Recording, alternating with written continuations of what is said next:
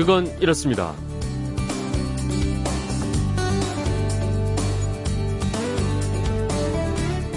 안녕하십니까 전종환입니다. 5월에는 모두 7개가 있습니다. 4월에는 5개였고요. 6월은 6개입니다. 뭐냐고요? 달력의 날짜가 빨갛게 표시된 아, 빨간 날입니다. 오늘은 대체 공휴일 빨간 날, 소위 황금 연휴의 마지막 날인데요. 근데 이런 황금 연휴가 불평등을 키운다는 지적도 많습니다. 왜 그럴까요?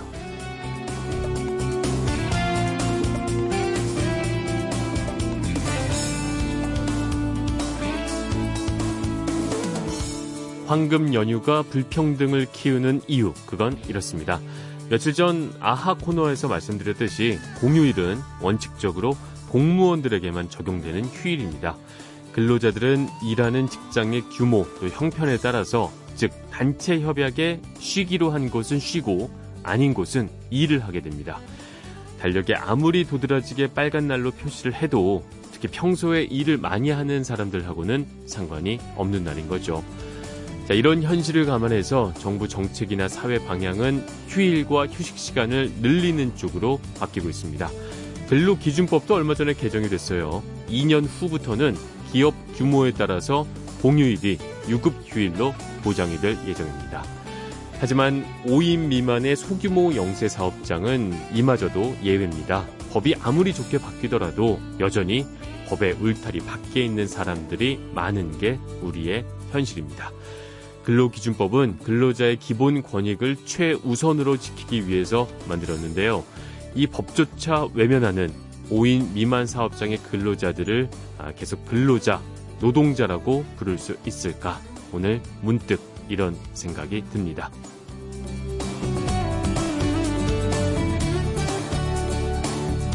5월 7일 월요일 아, 대체 공휴일에 함께하는 아, 그건 이렇습니다. 전종환입니다. 바로 시작하겠습니다.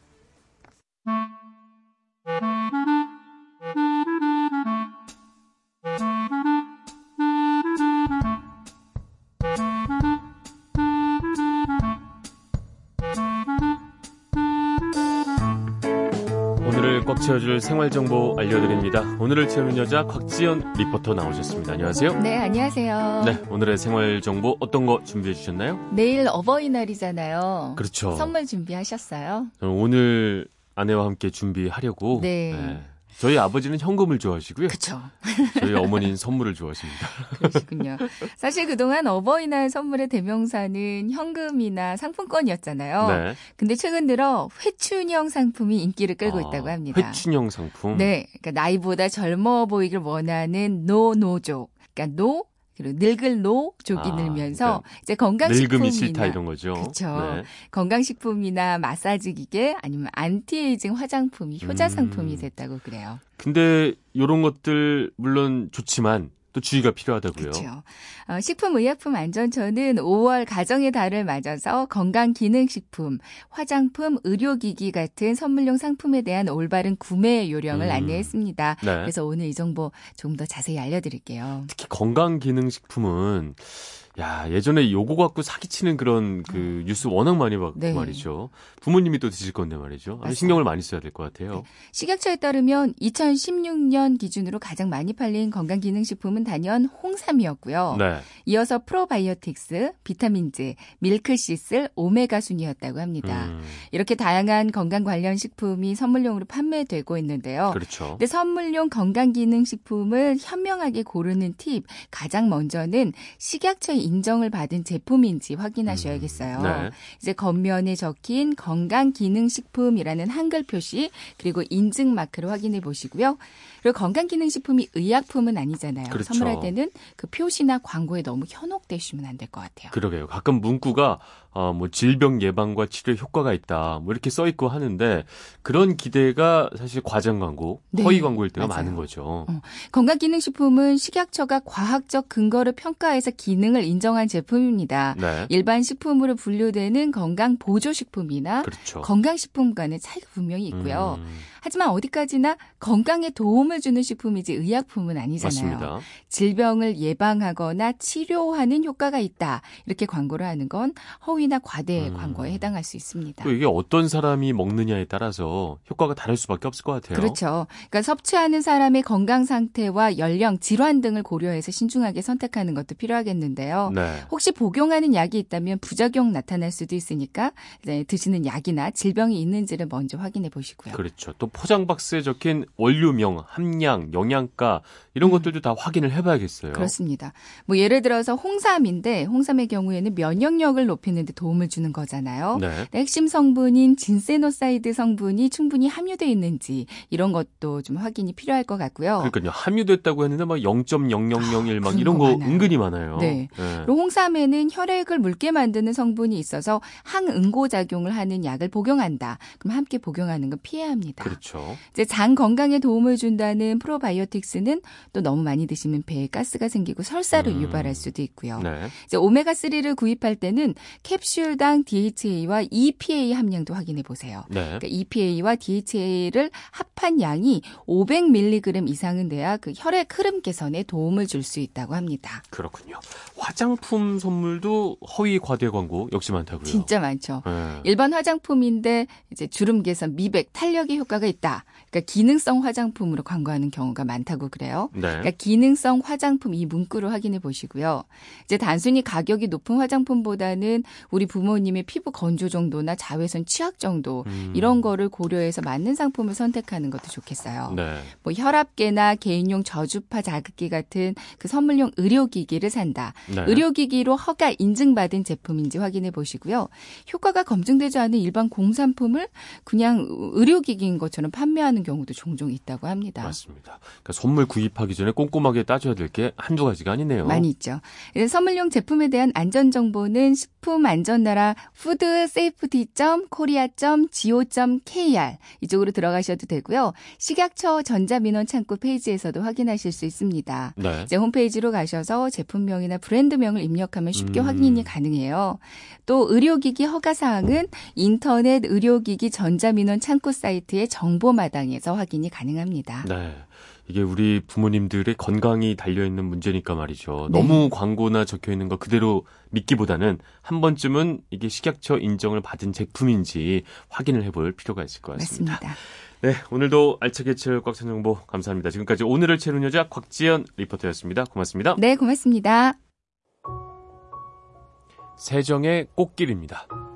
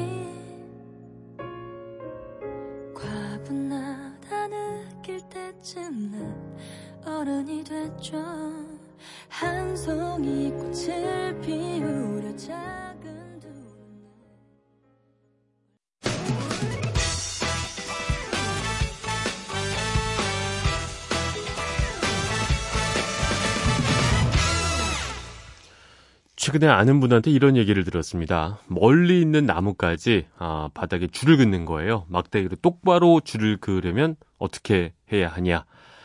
아, 답은 간단했습니다. 아, 자주 이 나무 쪽을 바라보면서 확인을 하면서 줄을 긋는 거죠. 그렇지 않으면 줄이 엉뚱한 방향으로 가기 십상일 겁니다. 우리 어, 삶도 그런 것 같습니다. 잠시 멈춰 서서 내가 지금 어디로 가고 있는지 생각한 대로 살고 있는지 계속해서 살피지 않으면 엉뚱한 곳으로 흘러갈 때가 많습니다. 자, 오늘 사흘 연휴의 마지막을 즐기시는 분들이든 아니면 일터로 나가서 평소처럼 일을 하시는 분이든 잠시 한 10분이라도 짬을 내서 나를 돌아보는 시간 갖는 것도 좋을 것 같습니다. 5월 들어서 주변에 결혼식이 참 많이 올려지고 있습니다. 결혼식장에서 신랑은 신부 왼쪽에 서야 할까요? 아니면 오른쪽에 서야 할까요? 잠시 후 2부에서 오승훈 아나운서와 함께 결혼식에 대한 이런 궁금증 풀어보겠고요. 73년 전 오늘 1945년 5월 7일에 벌어진 역사적인 사건도 짚어보겠습니다. 그건 이렇습니다. 전종환입니다. 저는 잠시 후에 돌아오겠습니다. 왜라는 말을 다른 나라 사람들은 어떻게 소리낼까요? 세상의 모든 왜라는 궁금증에 대한 대답을 들려드립니다. 궁금증에 대한 가장 친절한 설명서. 그건 이렇습니다.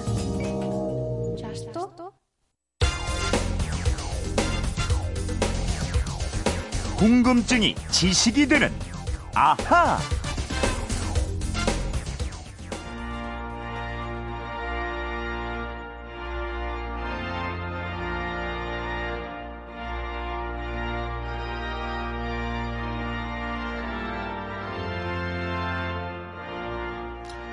결혼식장에서 웨딩드레스를 입은 신부가 입장할 때 나오는 곡이죠. 박은호의 작품 결혼 행진곡입니다. 휴대폰 뒷번호 0456님이 이런 문자 남겨주셨습니다. 어, 직장 동료 결혼식장에 다녀왔는데요. 하객이 주례 쪽을 바라볼 때 신랑이 신부 왼쪽에 서 있던데 이 위치가 맞는 건가요? 다른 동료가 원래는 오른쪽에 서야 맞다고 하더군요. 신부는 웨딩드레스를 입고 면사포를 쓰는데 면사포를 왜 쓰는지도 궁금합니다. 네, 어떤 질문이든 척척 박사죠. 궁금증 해결사 오승훈 아나운서가 나와 있습니다. 안녕하십니까? 안녕하세요. 네. 오승훈 아나운서는 결혼한 지 몇 년 됐죠? 이제 5년 다 돼갑니다. 5년. 네. 아, 기억이 나나요? 그때 당시에 왼쪽에 섰는지 오른쪽에 섰는지? 제가 결혼식 날 네. KTX 추돌 사고가 나서 네. 부산에서 결혼했는데 하객들이 많이 못 왔어요. 저도 그래서 네. KTX 타려고 아나운서 선후배들이 모였었어요. 용산역에. 근데 갑자기 KTX가 운행을 중단한 거예요. 네. 그래서 가보질 못했어요. 네, 아침부터 그래서 정신이 하나도 없어서 아, 기억이 안 나는군요. 예, 결혼식 당일 기억이 하나도 아. 없습니다. 좀 기억 좀 하세요. 아, 아내가 들으면 얼마나 섭섭하겠어요. 그렇습니까? 아, 네. 네. 이게 주로 어디에 섰던 것 같아요? 저는 기억에 네. 주로 신랑이 왼쪽이었던 것 같은데. 음. 그러니까 이게 사진을 보면 네. 주로 이제 왼쪽에 서 있는 경우가 그쵸? 많은 것 네. 같아요. 네. 저도 어, 그랬고 사진 속에서는 근데 또 헷갈리는 게 약간 오른쪽이었던 것 같기도 하고 이게 뭐 헷갈려요 어쨌든. 그렇죠. 이게 결혼식 사진을 많이 검색을 해보니까 네. 네. 오른쪽 사진, 왼쪽 사진 둘 다 나왔습니다. 다 나왔어요. 예, 그런데 어. 신랑이 왼쪽에 있는 사진이 조금 더 많더라고요. 그쵸. 네.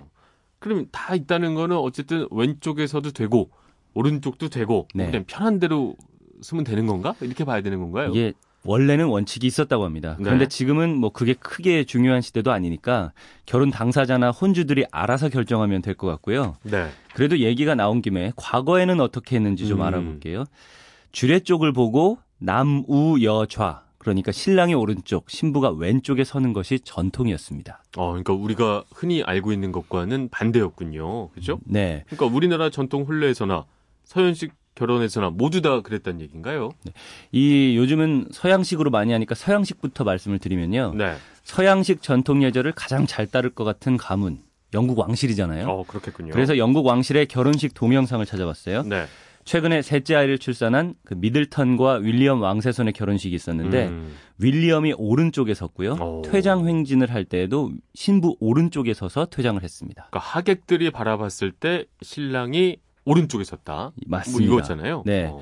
세계 혼인 문화를 다룬 책들을 또 찾아봤어요. 네. 그러니까 서양 국가들이 지금은 굉장히 점잖고 매너 있는 것처럼 보이지만 과거에는 무척 야만적이었습니다. 그렇죠. 그래서 남의 신부나 마을 처녀를 빼앗거나 납치해오는 소위 약탈혼이 성행을 했는데요. 네. 그래서 신랑은 오른손은 언제든 자유롭게 쓸 수 있도록 신부 오른쪽에 섰다는 겁니다. 아, 그러니까 약탈을 했으니까 또 무슨 일이 일어날지 모르니까 네. 뭐 칼이라도 내가 들겠다 이런 그렇죠. 식으로 방어를 해보겠다. 네, 오른손으로 아, 무기를 들어야 되니까. 야, 이거 재밌네요. 예. 결혼식에서 또 들러리 세우는 경우도 있잖아요. 네. 이 들러리도요, 신부 약탈을 막기 위한 것에서 나온 풍습이라고 아, 해요. 그래요? 예. 신랑 혼자는 힘에 붙일 수 있으니까 네. 양쪽에 보디가드를 세웠는데 이게 변해서 들러리가 된 거라고 해요. 어, 신랑 위치뿐만이 아니라 들러리까지도 약탈혼의 풍습의 영향이다. 네. 어, 그럼 우리 전통 혼례는 사실 우리 민족에서는 보자면 약탈혼까지는 별로 기억이 안 나는데. 네. 근데 왜 오른쪽에 쓴 거죠, 그럼? 뭐 우리나라도 보쌈이라는 문화가 있긴 아, 있었죠. 있었군요. 예. 하지만 이 홀레에서 신랑 위치를 정할 정도는 아니었고요. 네. 전통 홀레를 보면 병풍을 치고 그 앞에 주례가 서잖아요. 그렇죠. 주례가 있는 조- 자리가 북쪽이고 주례 왼쪽이 동쪽, 오른쪽이 서쪽이었기 때문에 동쪽에 신랑이 서고 서쪽에 신부가 서는 게 음양의 조화에 맞는 전통 예법이다 이런 겁니다. 결국 서양이나 우리나 하객이 볼 때 원래는 남자가 오른쪽에 섰었다 이렇게 정리가 되는군요. 그렇습니다. 그런데 처음 말씀드렸듯이 뭐 지금은 신랑이 왼쪽에 서는 경우도 워낙 많기 때문에 특별히 잘못됐다, 틀렸다 이렇게 얘기하기는 음. 어렵다는 얘기죠. 알겠습니다. 어 이거 재밌습니다. 네. 두 번째 궁금증이 있었잖아요. 신부가 면사포를 쓰는데 네. 어, 단순히 이게 보기에 좋아서만은 아닐 것 같고 또 이유가 있을 것 같은데요. 면사포, 이 영어로는 웨딩 베일인데요. 고대에는 나쁜 기운을 막기 위해서 베일을 썼고요. 또 결혼식 직전까지 신부를 공개하지 않는 풍습 때문에 네. 이 신부 얼굴을 가리는 장치로 아. 면사포를 사용을 했습니다. 고대 로마에서는 신부가 온몸을 다 덮을 만큼 큰 베일을 썼는데요. 이 베일은 잘 보관했다가 나중에 죽을 때 또 수의로 사용했다는 음. 얘기도 있습니다. 수의로.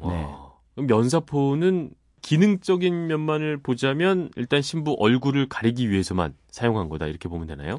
어, 아닙니다. 이게 지금도 독일에 남아있는 풍습이 있는데 바로 면사포 춤입니다. 춤이요. 예, 결혼식 올린 당일 밤이 되면 신부는 더 이상 신부가 아니고 결혼한 여자잖아요. 네. 그래서 축하 파티를 할 때 이 면사포를 쓰고 혼자 춤을 추면은 신부의 친구들이 달려들어서 면사포를 빼앗고 나눠 가졌다 이런 풍습이 있다고 해요.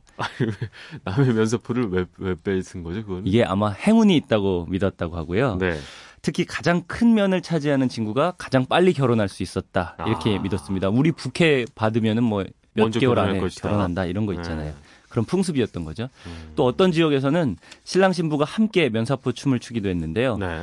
이때 신랑이든 신부든 함께 춤을 추고 싶은 축하객은 면사포 안에 돈을 넣어야지 됐다고 음. 합니다. 이게 새로 살림을 시작하는 신혼부부한테 경제적인 도움을 주려는 의도도 있었던 겁니다. 네. 그냥 쓰는 게 아니라 기능이 다 있었군요. 네. 과거에는 지금 상식으로는 이해가 안 되는 결혼 분석도 있었는데요. 네. 그 중에 하나가 왕족과 귀족들 사이에 유행한 대리신랑입니다. 대리신랑. 네. 그거는 그 신랑이 안 쓰고 대신 누군가를 세운다. 뭐 이런 얘기인가요? 맞습니다. 이 믿을 만한 사람을 대리 신랑으로 뽑아서 계약서를 썼는데요. 네. 이 제도는 오스트리아에서 1880년까지도 존속을 했다고 합니다. 비록 대리 결혼식이긴 하지만은 네. 어, 신랑 신부 모두 화려하게 치장을 하고 하객도 다 받았고요. 네. 어, 예식을 치른 다음에 하객들이 보는 앞에서 그 대리 신랑 신부가 첫날 밤을 치르기 위해서 침대에 올라가는 예식까지 했습니다. 아 근데 그럼 대리 신랑이 그 예식 치른 다음에 신부가 첫날 밤까지 같이 보내는 건가요? 그게 물론 진짜는 아니고요. 네. 상징적인 의식을 치른 건데요. 음. 이 신랑 신부가 한 침대에 들어간 다음에 대리 신랑이 먼저 바짓단을 걷어올리고 장단지를 드러내고요. 신부의 장단지에다 갖다 댔다고 합니다. 여기까지 해야 첫날 밤을 치른 완벽한 결혼으로 인정이 됐다고 하고요. 오스트리아죠? 네. 좀 특이한 사람들이네. 어. 이? 이유가 있을 것 같아요. 네. 대리 신랑을 왜 굳이? 왕족이나 귀족들은요, 네. 정략적 또 정치적인 목적에 의해서 결혼을 많이 했는데 결혼식을 성대하게 치르려면 시간이 많이 필요해서 일단 아. 대리 신랑을 써서 서둘러 결혼식을 올리는 게 중요했기 때문이라고 해요. 네. 유명한 그 프랑스의 마리 앙투아네트도 빈에서 먼저 대리 신랑으로 나선 친오빠랑 결혼식을 치른 다음에 프랑스에 와서 다시 루이 16세와 아. 5월에 결혼식을 또 올렸습니다. 그렇게 결혼했는데 나중에 단두대에 올라간 거군요. 네. 대리신랑까지 했는데도 불구하고 그렇게 말이죠. 됐습니다. 네. 음. 그럼 여기서 오늘의 앗 이런 것까지. 네. 근데 이렇게 점점 소심하게 아 이런 것까지를 요게 예전에 좀 강하게 했었잖아요. 이게 음악 소리가 더 부각되도록 하기 위해서 아, 일부러 조절을 한 거예요. 목소리 톤을 살짝 아, 아, 이런 것까지 이렇게 참 섬세하십니다. 네, 어, 괜찮은 변명이었어요. 네 좋았습니다. 원앙이라는 새 아시죠? 네, 예, 부부 금술의 표본처럼 여겨지는 새인데요. 네. 그래서 네. 신혼부부 이부 자리를 원한금친 이렇게 부르기도 하잖아요. 네. 이게 금술의 표본처럼 여겨지는데 알고 보면 이 원앙이 천하의 바람둥이라고 해요. 오, 원앙은 4월 하순부터 7월까지가 짝짓기 계절인데요. 그렇게 사이좋아 보이는 원앙이 수시로 상대를 바꾼다고 합니다. 그리고 암컷이 알을 낳으면 수컷은 미련 없이 암컷을 떠난다고 해요. 음, 결혼식에서 이제 주례 선생님이 한 쌍의 원앙처럼 이거는 좀 진부하기도 했었지만 예. 말하면 안 되는 얘기였군요. 그렇죠. 이 원앙처럼 살아라 하면은 바람 피워라 이런 네. 의미가 될 수도 있는 것 같아요. 알겠습니다. 0456님 덕분에 아 재미난 지식 오랜만에 좀 아주 가볍게 음. 이렇게 하니까 또 아침이 상쾌하고 말이죠. 뭔가 많이 알게 되는 것 같고 네. 느낌해 주었습니다. 저도 재밌었습니다. 네, 이렇게 평소 궁금한 게 있는 분들 어떻게 하면 될까요? 그건 이렇습니다. 인터넷 게시판이나 MBC 미니 아니면 휴대전화 문자 샵 8001로 보내주시면 됩니다. 문자 보내실 때는 미니는 공짜지만 휴대전화는 짧은 건 50원, 긴 건 100원의 이용료가 있다는 거 알고 계세요? 네, 궁금증이 제시이 되는 아하 오승훈 아나운서였습니다. 고맙습니다. 고맙습니다.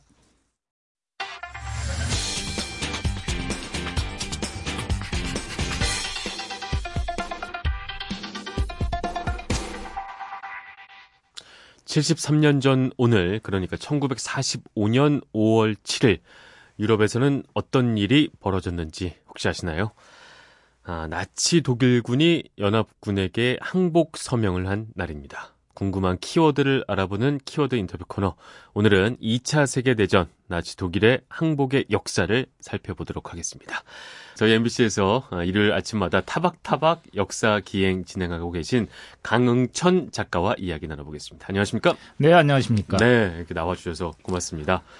어, 73년 전 오늘 그러니까 나치 독일군이 연합군에게 항복을 한 겁니다. 이걸로 일단 제 2차 세계 대전은 종식이 됐다 이렇게 볼 수가 있는 거죠. 만약에 2차 세계 대전을 유럽에서 일어난 전쟁이라고 본다면 그렇죠. 그렇지만은 이제 마- 명세기 세계 대전인데 네. 이게 유럽에서만 진행된 게 아니라 우리는 또 일본이 있지 않습니까? 그렇죠. 일본이 또 미국을 쳐들어가고 사실 그 이전에 중국도 침공을 했어요. 네. 보통 많은 사람들이 2차 세계 대전이라고 하면은 일본이 중국을 침공한 거는 포함을 안 시키는데 네. 일본이 이제 미국을 공습하면서부터 일본도 들어오고 미국도 그렇죠. 들어왔다 이렇게 이야기를 하지만 네.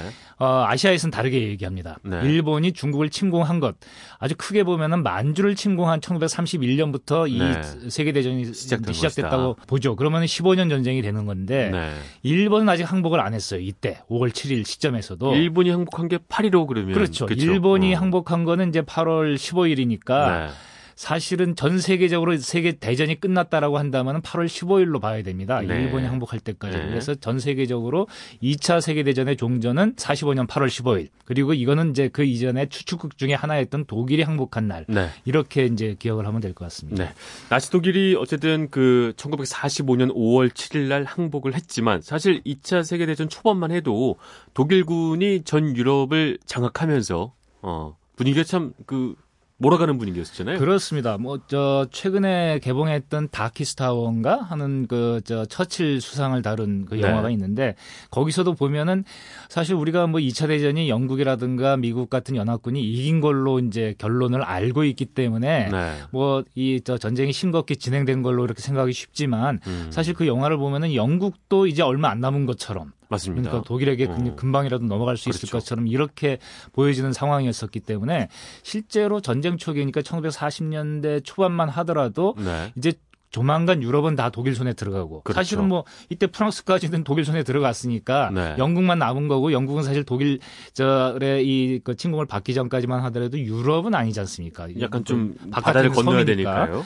그런 점에서 보면은 초기에 독일의 기세로 봐서는 뭐 음. 조만간 뭐 유럽은 다 도, 이 독일 차지가 된다라는 거는 거의 명약관화한 거 사실처럼 그렇게 받아들여졌던 것이었죠. 그러니까 아, 하여간 무서운 군대였습니다. 기세였었고. 예. 네.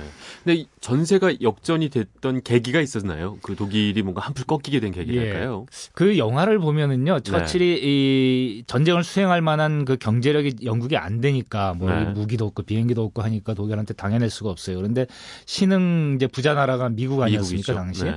미국의 지원을 받아야 되는데 또 미국은 어떻게 해서든지 유럽의 전쟁에 휘말리지 않으려고 아, 끼지 않으려고. 아예 그냥 법으로 모든 그 전쟁과 관련된 나라하고는 어떤 교역도 하지 말고 네. 어떤 장비도 제공하지 말라고 오. 이렇게 이제 법을 만들어 놨어요. 그래가지고 네. 이 거기서도 영화에서도 좀 극적으로 표현하기는 하지만 어떻게 미국이 지원해 줄 것인가에 관해서 자기들이 네. 무기는 있는데 이 무기를 갖다가 영국으로 보낼 수 있는 이 수송은 법으로 막혀 있다. 그렇죠. 그래서 이제 편법으로 우리가 어, 캐나다는 어, 그 전쟁 당사국이 아니니까 캐나다까지만 우리가 이렇게 이제 무기를 아, 이렇게 하- 한- 할그 테니까. 할 테니까 당신들이 알아서 가져가라. 아. 그래가지고 거기 말을 동원을 합니다. 이 네. 말을 동원을 해가지고, 그러니까 말에다 매가지고 네. 이 무기들을 뭐 수송하는 거는 진짜 실- 실화라고 하는데 네. 그 정도로 영국이나 유럽 국가들은 독일에 대항할 힘이 없었어요. 어떻게 보자면 미국의 지원이 예. 아, 그래서 미국이 지원하면 하는 것이 조금 이제 숨통을 틔워줬지만 네. 결국은 네. 최종적으로는 미국이 참전하면서 그렇죠. 또 어. 하나는 이제 굉장히 중요한 변수고 우리가 잘 놓치기 쉬운 게 있는데 소련이 참전하면서 네. 이두 가지 양쪽에서 미국과 소련이라는 당시에 가급적 이 전쟁에 발을 들여놓지 않으려던. 나라들이 미국이나 소련이나 사실은 다 독일이 다 끌어들인 겁니다. 너희들이 네. 이렇게 이 들어와가지고 전쟁을 확전시키려고 음.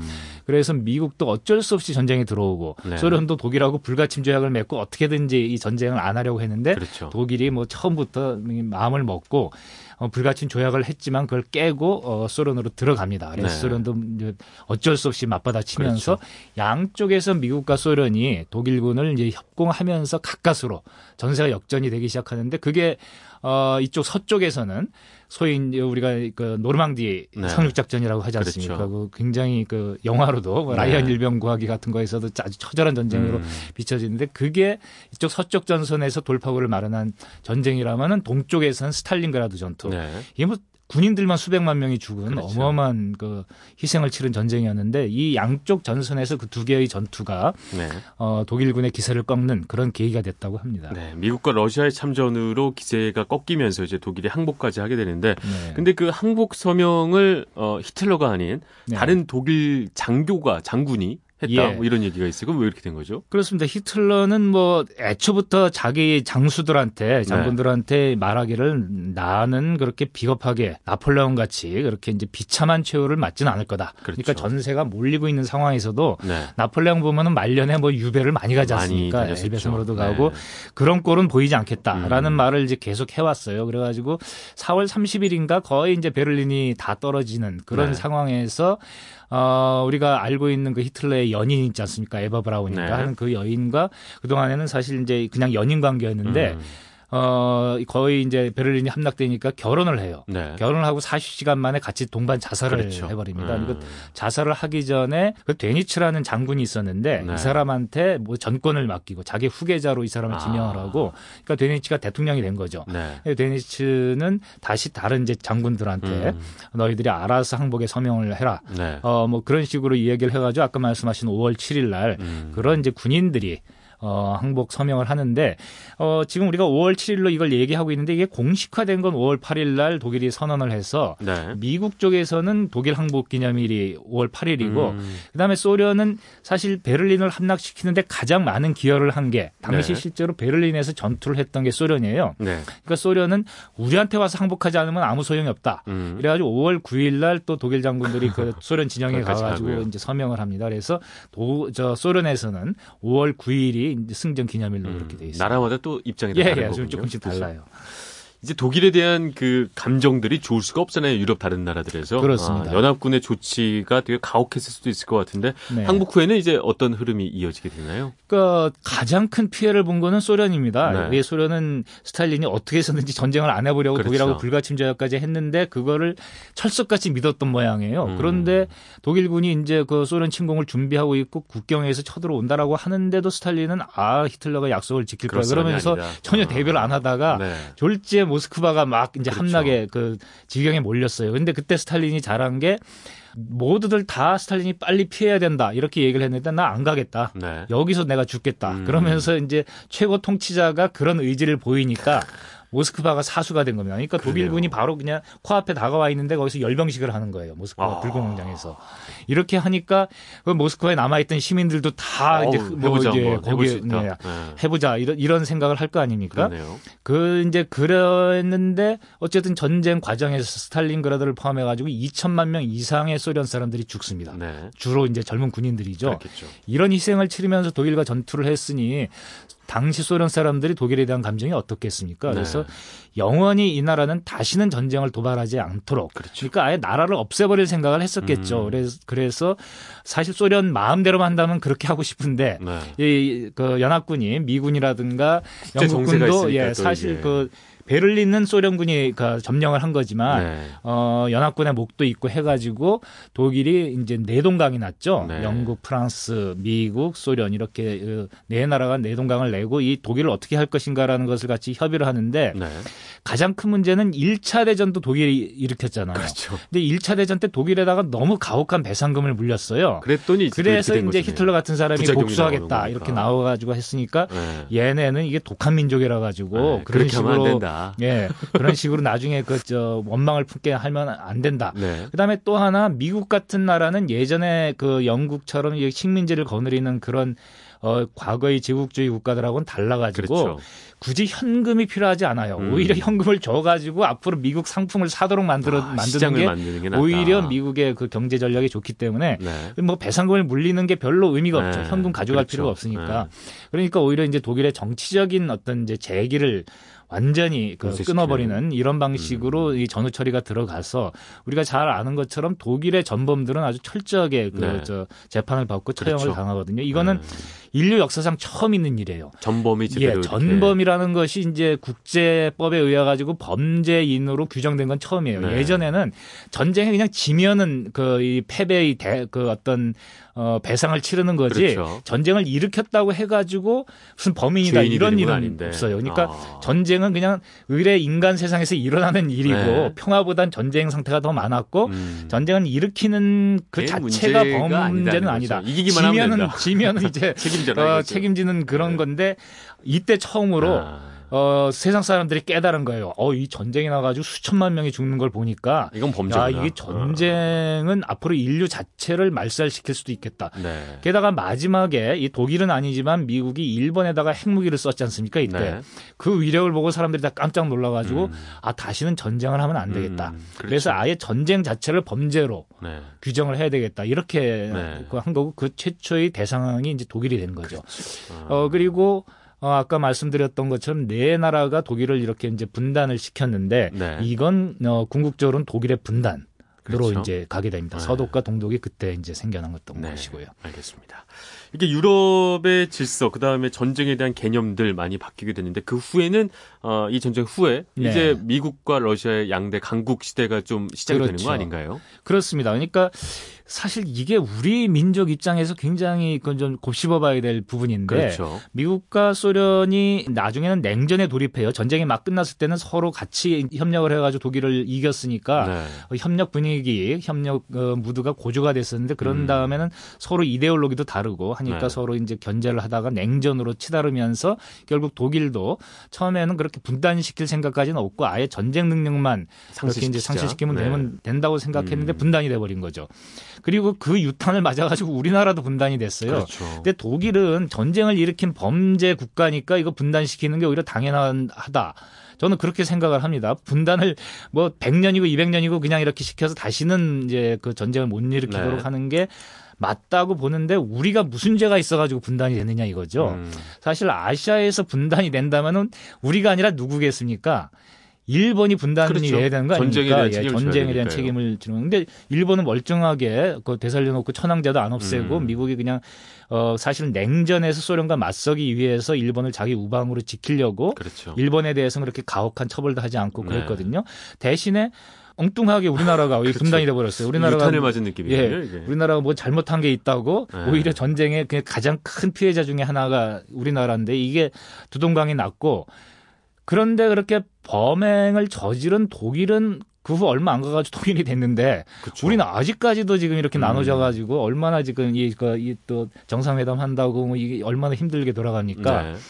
그런 거 보면은 역시 그 나라가 힘이 있어야 되고 자기 주체적인 능력이 그 있어야 된다라는 게 오히려 네. 2차 대전과 독일의 문제를 바라볼 때 음. 우리가 이렇게 저 우리 자신을 생각하게 하는 그런 지점이라고 생각을 합니다. 네, 알겠습니다. 어, 그냥 정리가 잘 됐습니다. 아, 네, 그렇습니까? 이게 45년도부터 최근까지 쫙 이 흐름이 이어지면서 네. 뭔가 많이 유식해진 느낌이 들고 아주 좋은 것 같습니다. 네, 지금까지 강흥천 작가님과 함께 아, 73년 전 오늘 아, 1945년 5월 7일에 있었던 독일의 항복에 대해서 알아봤습니다. 오늘 말씀 잘 들었습니다. 고맙습니다. 네, 고맙습니다. 영감은 게으른 자에게 자발적으로 찾아가지 않는 손님이다. 세상의 모든 좋은 말들 오늘로 탄생 178주년을 맞은 러시아의 음악가 차이코프스키가 한 말을 가져와 봤습니다. 자, 여러분은 삶이나 일에 대한 에너지, 아니면 원동력, 혹은 영감, 어디서 받고 계신가요? 차이코프스키는 매일 오전 8시에 스튜디오를 갔고요. 날씨에 관계없이 매일 2시간씩 걸으면서 영감을 얻었다고 합니다. 뭐 세계적인 음악가의 비법도 특별하진 않은 것 같죠. 하지만 그런 나만의 방법을 안다는 것 자체가 특별한 것 같습니다. 자, 오늘 순서 여기서 마무리하겠습니다. 저는 내일 다시 찾아올 거고요. 지금까지 아나운서 전종환이었습니다. 월요일 아침 모두 힘내십시오.